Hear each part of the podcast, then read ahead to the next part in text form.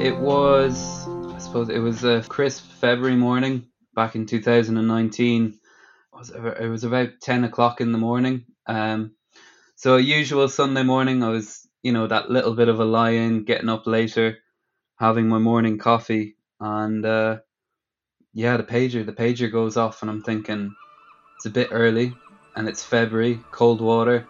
When that pager does go off, you, you have no, absolute no clue.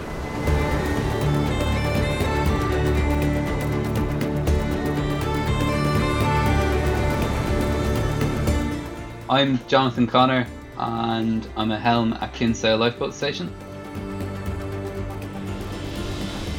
Everybody's looking at each other wondering what what are we going to?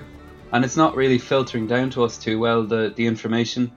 We, we were told people in the water that there's the tides coming in, people are stuck and we need to get out there we're tearing up an inlet, so it's it's actually upriver. So we, we cover quite a large river section in Kinsale, and it's just as we're passing the bridge in Kinsale, we come round the corner, and uh, we start to see people, a, a group of people in the water, and what looks like a horse.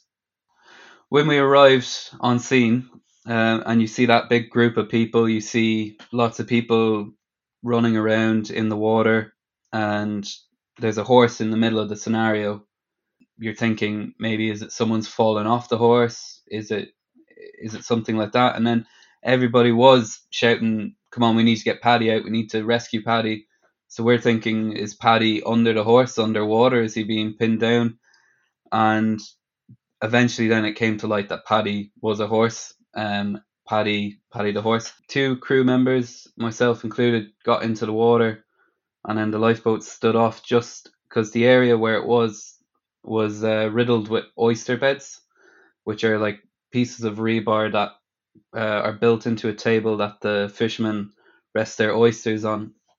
Soon came to light that it was. Uh, it turned out to be that the horse was in difficulty as opposed to people in difficulty. You just start building the picture of how are we going to deal with this? What are we going to use? Um, what would be the best technique, and that's where you're you're kind of feeding off the information. So we tried to work with the owner and and see how we could we could assist. The the local people working in the local equestrian center were there, and they were able to kind of direct us. I'm no horse horse expert, um, so they're we're using their information to build on on what we can do. Now we're we're comfortable with dealing with people who are having their worst day in the water and we build our comfort level up. But uh, working with horses is just not it's not something you do every day. It, it turned out that the horse's left foot was uh, buried down into a oyster trellis and whatever way it must have gone in and then the horse moved. So as the the hoof went in it got stuck and now every time the horse went to walk, it was lifting this bed of rebar with it. So it was kind of it was made fast. It was stuck, and naturally enough, everything was against us. The tide was coming in. The so the tide coming in, the the flow of water in that area is quite strong. It's a river, um, so it was starting to it was starting to come against us, and eventually we we managed to one of the crew members, we, we kind of got in underneath and popped the foot up, and that the horse naturally jumped out and ran for safety. But it only it came to light after that that the owner owner of the horse um, didn't know how to swim. Yet he was up to his neck in the water, um, you know, putting his head under the water, trying to do everything he could to save the animal. And I suppose in one way he was putting himself at massive risk, um, but it it's that element that you know it's part of the family. It's it's a loved, it's loved as much as a child, and to that family, and it goes to show the length that people will go to to rescue something that means so much to them.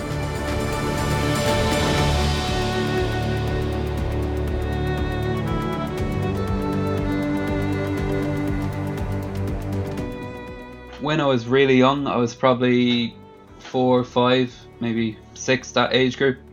We used to spend our summers down in Baltimore, right down the south of Ireland.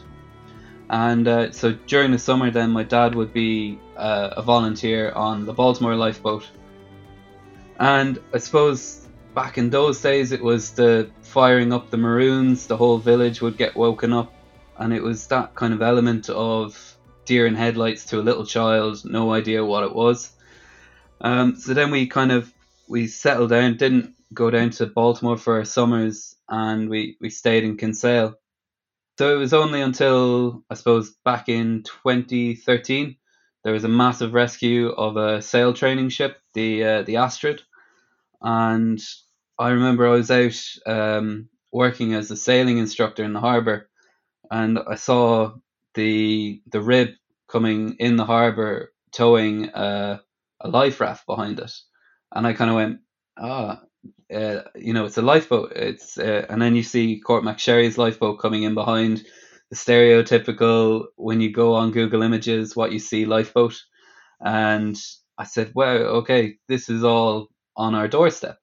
So I asked, I said I'd like to show interest um, and join up, and so yeah, about 2014 in October when I turned 17. So that was that was the age limit at the time. I joined joined the crew as shore crew.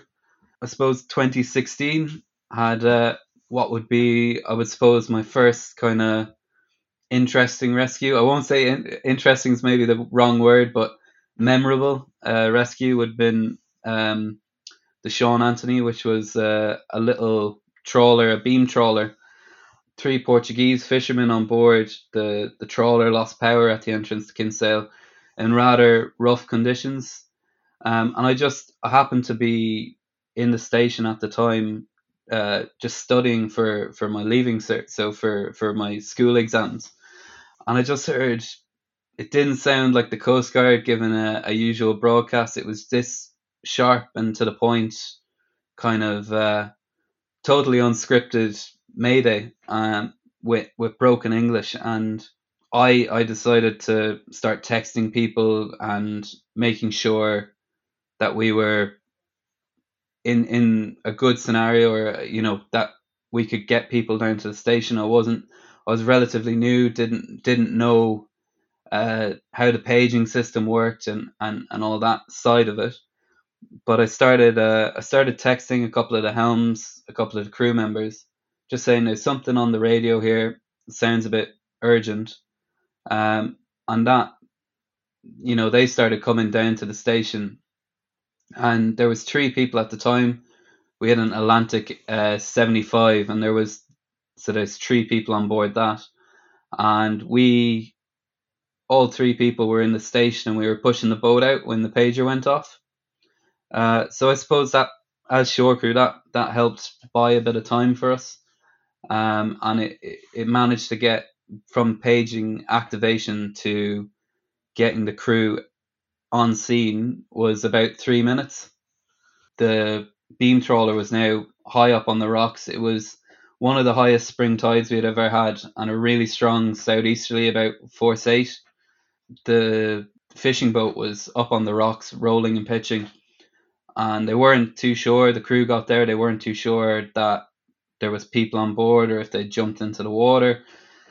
So the the helm decided the best course of action was to veer in, which is moving in onto the the shoreline under the control of the anchor. So you've got that anchor as your holdback, and you drop back nice and slowly under control, and it allows us to get into quite challenging locations. And just as they were dropping the anchor, coming in following a step by step procedure, this person just ran out of the wheelhouse and jumped into the water in this pitching, you know, in this what was like a, a cauldron of water, a boiling a boiling pot of water, and uh, the guys had to literally lock off the anchor and run and, and grab the person. So it uh it was it was quite quite uh, an interesting show. Uh, it was different. It was something different. Now I was only shore crew that day. I, I didn't actually get to see until uh, the photos started coming out and the, the video camera footage from from the, the helmet and you, it, it's I suppose it's a stark reminder of how violent the sea around us can be. Like today, now it's a beautiful, crisp, peaceful day. The water's flat calm, but any other day of the week, it could be it could be massive. It could be a totally different morning.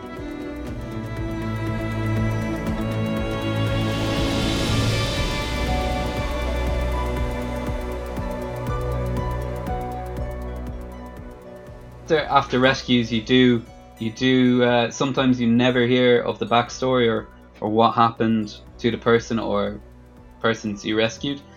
But in the Paddy the horse scenario, we we actually we had a couple of bits bits and bobs that belonged to the owner on, on board the boat that we, we kind of just threw on in the heat of the moment. So we said we we'd try and return them to the owner. So we actually went to visit Paddy in his stables, and in the end, he, he turned up being the Grand Marshal for the Patrick's Day parade um, in Kinsale. So they, they got they got the horse and the owner to, to be the, the Grand Marshal for, for the parade and yeah, made a full full recovery thankfully. Um, no injuries other than a, a few cuts and bruises to the leg. He was a lucky horse, I suppose.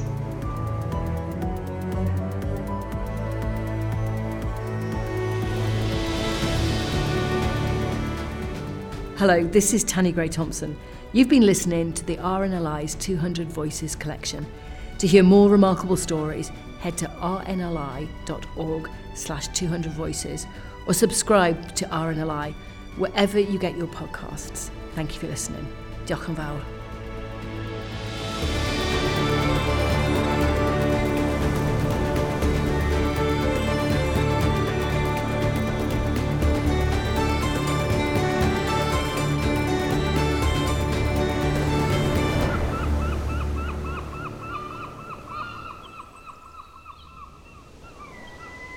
200 Voices is an adventurous audio limited production for the RNLI.